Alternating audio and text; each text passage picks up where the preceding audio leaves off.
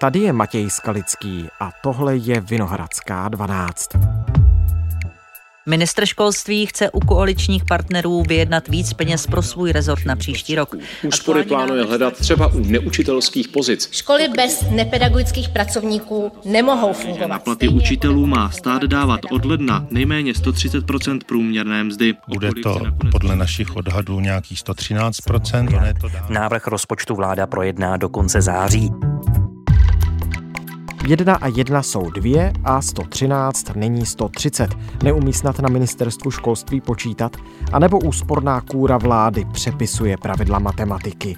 Jak důležité je dobře zaplatit pedagogy, ale je na to teď opravdu vhodná chvíle. To řešíme s Martinem Kozlem z organizace Učitel naživo. Dnes je středa 20. září. Dobrý den, vítejte tady u nás ve Vinohradské 12. Dobrý den, děkuji za pozvání. Jak bedlivě teď sledujete vyjednávání ministra školství Mikuláše Beka ze starostu o rozpočtu pro české školství na příští rok? Je to podle vás to nejdůležitější jednání ve školství za poslední roky? Tak je to každoroční vyjednávání, ono každý rok eh, tyhle ty tanečky probíhají, někdy jsou dramatičtější, někdy méně dramatické. Já myslím, že si musíme počkat na ten výsledek. Co je na tom letos, myslím, trochu zarážející, je, že eh, ta vláda říká, máme dvě priority, a to je obrana a vzdělávání. A zatímco na obraně to vidíme, že tam ta energie jde, tak na tom školství to nevidíme zatím. Tak eh, pevně věřím, že k tomu dospějeme. No, ministerstvo školství má dostat zhruba 253 miliardy korun, což je asi o 12 miliard méně než Nicméně letos. si eh, nemyslím, že škrty ve školství a do vzdělávání jsou škrty na tom správném místě. Vůbec Opozice vyzývá rezort navýšení rozpočtu, například Jana Berkovcová z Hnutí Ano, stínová ministrině školství, by nebyla právě proti převodu peněz z obrany na školství. A pokud se najdou peníze v rozpočtu na zvyšování výdajů na obranu, proč by se neměly najít i na, na školství? Tady si myslím, že... Vidíte to, to podobně. Tak to je otázka politiků, aby řekli, kde se ubere a kde se přidá, protože to je ta věc těžká, kterou musí udělat a to je prioritizovat. Já se na to ptám i z toho důvodu, že sám ministr Beck by chtěl víc peněz. Ve školství meziročně rostou mandatorní výdaje vlastně na výkonech, protože... Nejenom, aby se dostal na nulu, aby ten rozpočet byl z těch zhruba 200, necelých 70 miliard, ale aby se přidalo asi dalších 11 miliard, že to je potřeba, protože do škol přišlo 25 tisíc středoškoláků nově. A to je vlastně mandatorní výdaj a že ten systém to prostě bez těch peněz nezvládne a že kdyby se v půlce roku museli ty peníze naopak ubírat, že to může být, tak jak já si domýšlím, že to může mít nějaké jako katastrofálnější následky, než jsme možná teď si schopní přiznat. Ale v tuhle chvíli nepracujeme ještě na krizovém scénáři a věřím tomu, že se nám podaří vládu přesvědčit, abychom vlastně ty prostředky dokázali najít. Je také potřeba... Tak vidíte to podobně, že ty peníze tam prostě jsou nutně potřeba? No, já vám nabídnu ještě jiný no. způsob, jak se na to koukat. My víme, že investice do vzdělávání, peníze, které tam vkládáme, mají obrovskou návratnost.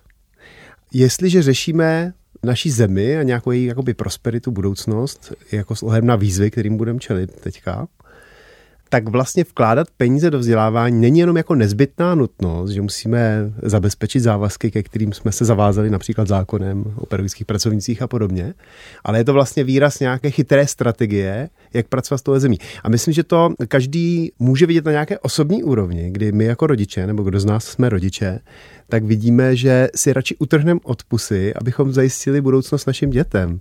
Jo, radši jim nabídneme uh, hodinu angličtiny, uh, radši jim ukážeme kousek světa, nebo dokonce jsou rodiče, kteří jsou ochotní se přestěhovat pro to, aby dítě mohlo chodit do lepší školy. Takže na té osobní úrovni my to cítíme. A myslím, že to je vidět i na té makroekonomické úrovni. My jsme asi před pěti lety realizovali studii s Danem Minichem z CERGEI, hmm. kde jsme se snažili odhadnout, jak velkou přidanou hodnotu by naší zemi přineslo, kdyby kvalita práce učitelů a celkové výsledky dětí následně se zlepšila třeba jenom o 5%. To je vlastně úplně jakoby malý dosažitelný cíl, kdybychom se soustředili na zlepšování kvality vzdělávání, což sebou samozřejmě nese nějaké investice. A ten dopad do ekonomiky je sice v dlouhodobém horizontu, ale obrovský. Jako já myslím, že ta země má málo podobně zajímavých investičních příležitostí, jako je investice do vzdělávání. Takže myslím, že v první řadě bychom se na to měli koukat jakoby z téhle perspektivy. Jo, spíš než řešit, jestli tady škrtem jednoho pracovníka tamhle nebo jiného pracovníka tamhle. Ve chvíli, kdy se nám podaří zvýšit kvalitu vzdělávání, tak naše země má šanci uspět jak na poli biznisu, protože bude produkovat práci s vyšší přidanou hodnotou, v tom kontextu regionu daleko spíš uspěje, jak už na úrovni nějakém společenském slohem na to, že budeme čelit výzvám, jako je klimatická změna, budeme muset transformovat naši ekonomiku, budeme muset spoustu věcí změnit a znova vymýšlet, nebo budeme čelit postupující umělé inteligenci, což naprosto přepíše prostě pravidla eh, na trhu práce. Bude to vyžadovat eh, obrovské změny od nás jako od lidí v tom, co děláme a co budeme dělat zítra a co budeme dělat pozítří. To jsou všechno věci, ve kterých můžeme uspět, ale pouze tehdy, když budeme mít dobrý základ z té školy. Bez toho nemáme šanci. A vy máte pocit, že s tady těmi vizemi právě politici třeba nepracují? Mně se zdá, že ten návrh, že se tam takhle hádají o ty miliardy, je projevem toho, že jsme tohle nepochopili. Hmm. Že jsme jako nepochopili, kolik je ve hře. Jo, zatímco u obrany jsme to nějak pochopili, že nám tady eh, za rohem straší čl- jako stát, který je velmi nebezpečný, no tak eh, jako s tím začínáme něco dělat. To je poměrně jako jasná úvaha. Navíc je tam ten závazek 2%. Navíc je tam HDP. ještě závazek mezinárodní, přesně tak. Ale jako my máme teda závazky i v rámci toho vzdělávání, jo, které neplníme.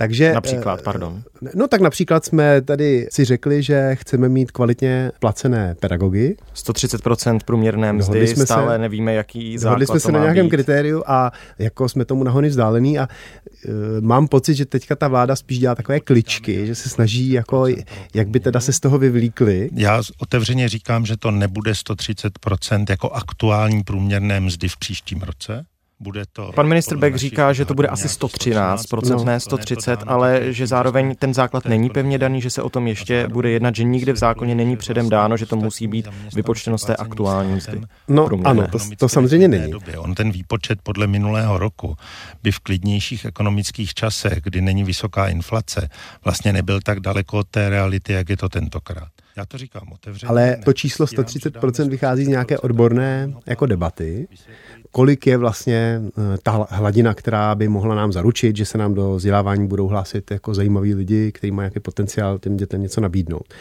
A myslím, že ten odborný konsenzus je 130%, ale obvykle se to teda srovnává k mzdám, které jsou v tu danou chvíli. Jo, to znamená, já když vystuduji vysokou školu a chci se stát učitelem, tak mám nějakou relativní šanci oproti mým jakoby spoluvrstevníkům v tom, hmm. jak uspěl na tom trhu práce. Ještě mnohem zajímavější číslo potom je srovnání eh, s ostatními vysokoškoláky, kde prostě v tuhle chvíli jsme na nějakých 70%. Jo? To znamená, já vystuduju vysokou školu a mý kolegové, kteří také vystudovali vysokou školu, nebo mý spolužáci třeba, kteří vystudovali také vysokou školu, dostanou v jiných profesích o 30% víc než já v té učitelské. Tak jako kdybychom byli na průměru OECD, tak bychom se dostali třeba k 90, což si myslím, že už je zajímavý, protože samozřejmě ta učitelská profese zase nabízí velký smysl a je to fakt jako naplňující profese, která jako vykoupí část těch zdrojů. Ale, ale ne takhle velký rozdíl samozřejmě. Dobře zaplatit učitele je to to nejdůležitější, kam by měly ty peníze, pokud je pan minister získá navíc, anebo pokud už bude hospodařit s těmi 253 miliardami, tak je to to nejdůležitější, kam je dostat. No je to podmínka nutná, nikoli postačující. Mě to už trochu trápí, že tady opakujeme každý rok debatu o tom, kolik mají brát učitelé, protože tou debatou kvalitu výuky nevzlepšíme. My pokud bychom se shodli, že učitelé mají brát nějaké peníze, hmm. tu debatu bychom jednou provždy uzavřeli, například tím, že si to uzákoníme, tak bychom se konečně mohli věnovat těm věcem, jak pomáhat těm učitelům, protože už budeme mít předpoklad, že jsou rozumně zaplacení, že se nám tam budou hlásit eh, lidé, nebude jich tam neustále nedostatek a budeme se moct zabývat tím, jak jim pomáhat tu jejich práci dělat lépe, jak zvyšovat tu kvalitu. Zatímco my jsme stále u jako debaty A, která je jako předpokladem pro to, abychom mohli vést debatu B, ale stále se nedostáváme do debaty B. No já se ptám na to, protože si pamatuju, že mě ze školy vždy jako tam mě formovali učitelé, no, kteří mi byli sympatičtí, kteří mě dokázali předat ty, to vzdělání nějakým způsobem, ty vědomosti, kteří byli nadšení pro tu práci. Ano. Ale jak můžete být nadšený pro práci, pokud třeba nedostáváte za to dobře zaplaceno? Tak proto no, se tam, jestli ty peníze to... nejsou nejdůležitější ve výsledku. Když zkoumáme motivace učitelů jít učit, tak je to jedna ze tří hlavních jakoby, důvodů, proč ty lidi třeba to jdou učit. No. Takže jako je to důležitý motivátor, není určitě jediný pokud ty mzdy se pohybují v nějaký rozumný relaci, tak nemusí být ani nejdůležitější. Ale ve chvíli, kdy nám klesne pod nějakou jako úroveň, kdy ty lidi nejsou schopni splácet hypotéku v kontextu prostě i dnešní situace na trhu, zbyty podobně, tak to samozřejmě pak už je problém. Že? Vy jste říkal, že to je jedna ze tří. V Česku stárnou učitelské sbory. Poslouchal jsem Petru Mazancovou tady u nás na Plusu v pořadu pro a proti. Ona je z učitelské platformy a říkala, že průměrný věk českého učitele je 50 let prostě nutně potřebujeme nové a mladé učitele, protože... Každý rok mnohem víc učitelů odchází, než přichází. V některých aprobacích opravdu nemá kdo učit. Matika, fyzika, informatika, chemie jsou aprobace, které hledáme těžko, ale i první stupně. Jaké jsou ty dvě další motivace k tomu, aby mladí No, tady spíš hrajou roli bariéry, jako co odrazuje ty lidi. Hmm. My jsme si dělali studii s uh, Pack Research a vlastně se ukazuje, že tady je až třeba 10 tisíc lidí vysokoškolsky vzdělaných, kteří by vážně uvažovali o tom, že by se stali učiteli, ale odrazuje je nejenom tam zda, což hodně souvisí s nějakým sentimentem a spíš představy o tým zdě, než o, o té reálné výši, tak jsou to další dvě věci a to je představa té profese, jak je náročná, bez podpory, jo, že to je vlastně představa té učitelky, která tam prostě z vyčerpání eh, se snaží ukočírovat těch 20 dětí a má toho plný zuby. To je jakoby druhá věc. A třetí věc je kvalita přípravy, to znamená toho pedagogického vzdělání, které dostanu na vstupu, která jakoby řadu lidí odrazuje v tuhle chvíli. Hmm. Tak to jsou jakoby tři bariéry. Úžasná. Výborná. Nejlepší. Nejlepší. Nejlepší i pětky? To, co naopak ty lidi k té profesi přitahuje, je, a to vám řekne každý uh, učitel, který to dělá srdcem, že to je obrovsky smysluplná, naplňující a obohacující práce, je neustále neuvěřitelně kreativní, je hodně nabíjející s těmi mladými dětmi. Nejfunkčnější metoda je, když si na nic nehrajete a jste takový, jací jste. Myslím si, že oni to velmi rychle jako poznají Těším se na to, až zase projdu celým tím procesem, provedu těmi prvními krůčky na základní škole, je to krásné. A vidět to, jak vy můžete přesně, jak jste o tom eh, hovořil, jako ovlivnit budoucnost těch dětí nějakým pozitivním směrem a pak se k vám třeba ty děti vrací a říkají vám, jo, vzpomínáme na to, co jsme s váma zažili. No to jako v málo které profesi zažijete takhle hluboce naplňující jako pocit. Ta neskutečná upřímnost a navázání kontaktu s náma je prostě úžasná. Takže to je něco, co určitě ty lidi přitahuje. Na druhou stranu dobrý pocit vám hypotéku nezaplatí. Je to tak, je to tak. Musí tam být ten základ.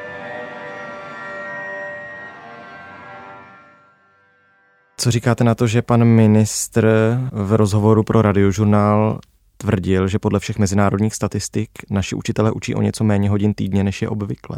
Znamená to, že sice toho mají třeba plné zuby, ale měli by učit ještě víc a strávit v té škole mnohem víc hodin?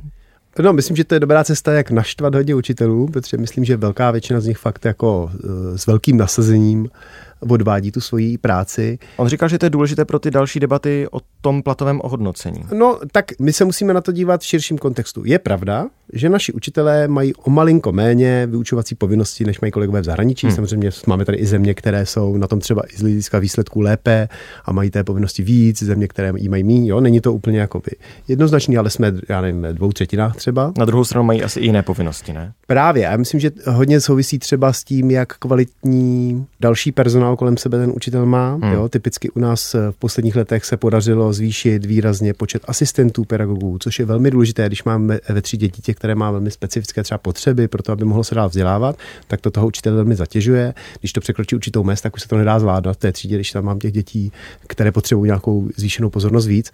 Takže potřebují mít další kolegy, s kterými to můžu řešit, kteří mi s tím pomohou, školní psycholog, dneska debatovaná i pozice nevím, sociálního pedagoga, který je třeba schopný vyrazit i z budovy té školy a dojít do té rodiny a zjistit, co se tam děje nebo jak to tam vypadá a tak dále.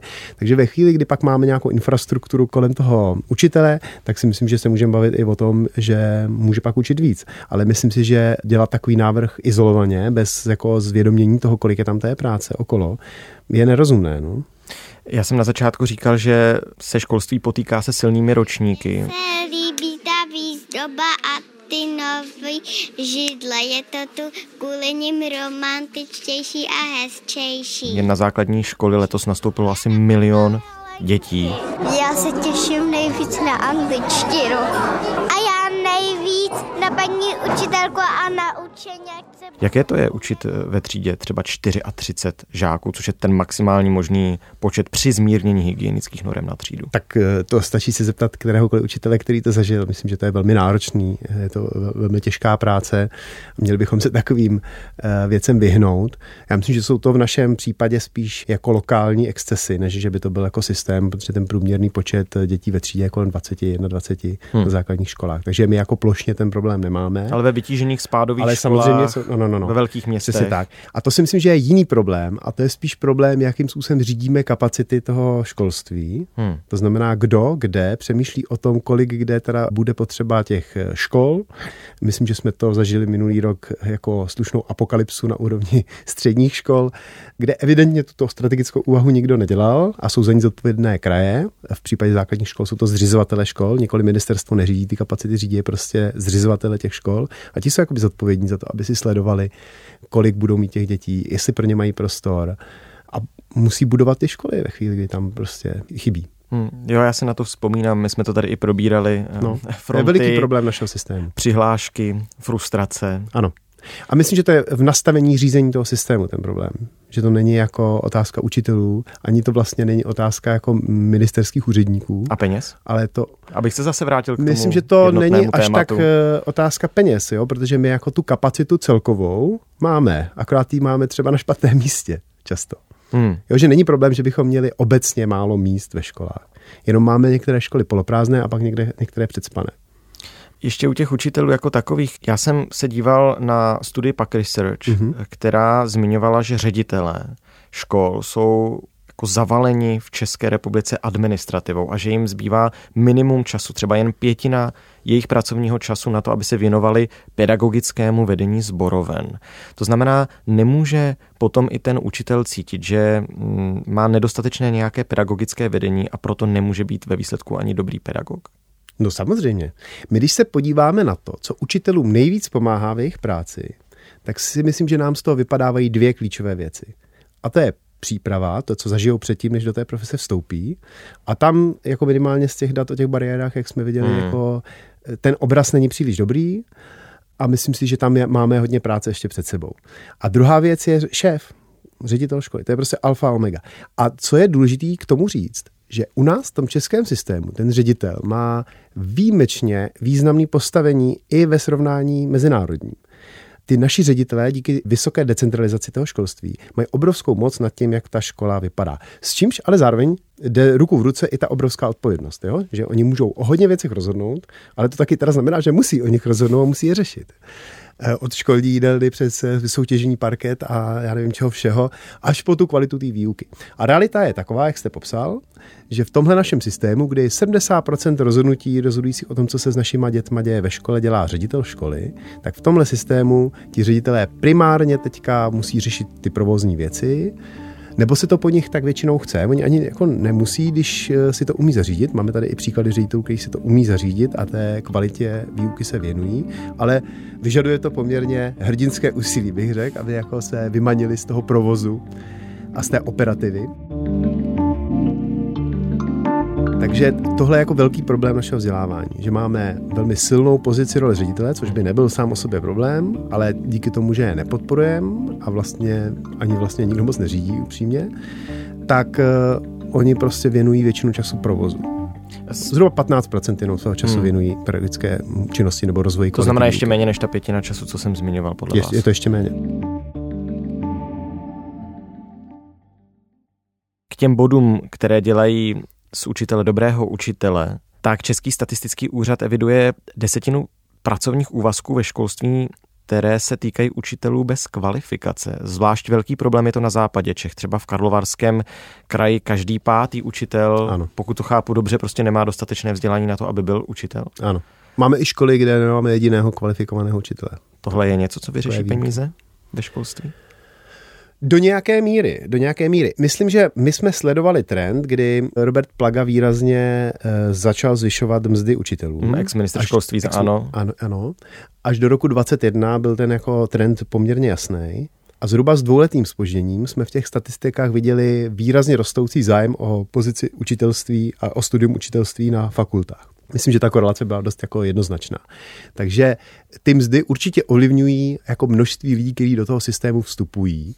A pak máme tyhle ty jako lokální problémy, zejména v místech, kde obecně, že jo, tak to jsou typicky regiony, kde máme málo vysokoškolsky vzdělaných lidí, kde je spoustu problémů, vrství se to na sebe, ty lidi třeba utíkají tam odsud, hmm. vzdělaní a tak dále.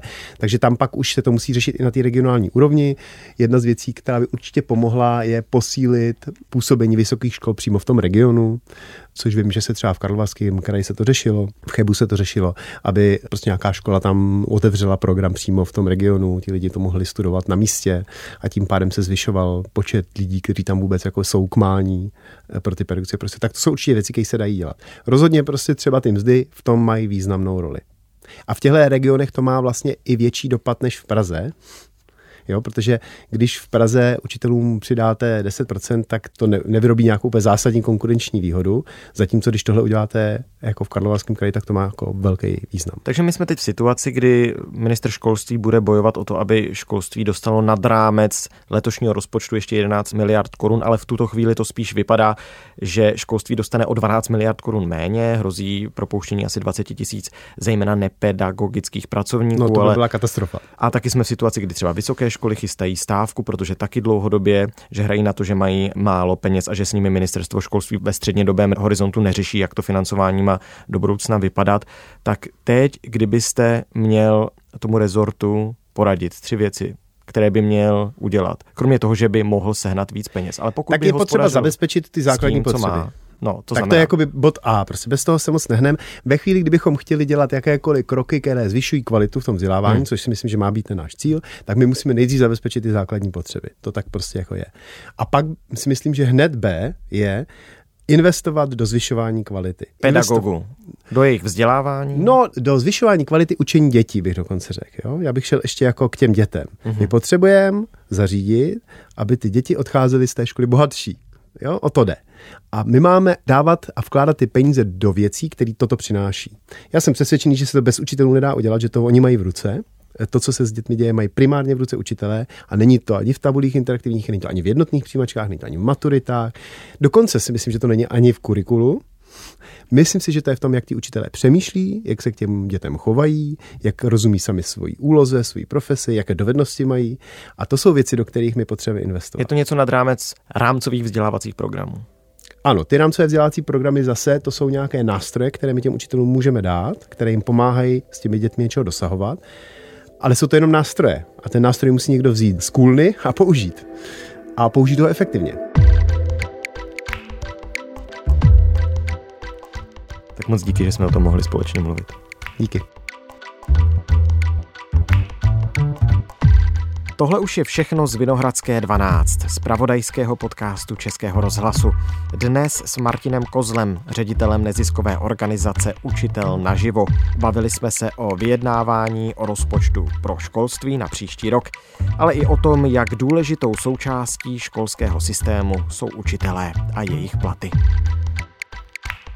Závěrem krátká obvyklá rekapitulace. Nová Vinohradská 12 vyjde už za pár hodin. Jsme v podcastových aplikacích vždy od půlnoci, ráno pak na webu iRozhlas.cz a dopoledne ve vysílání Českého rozhlasu Plus.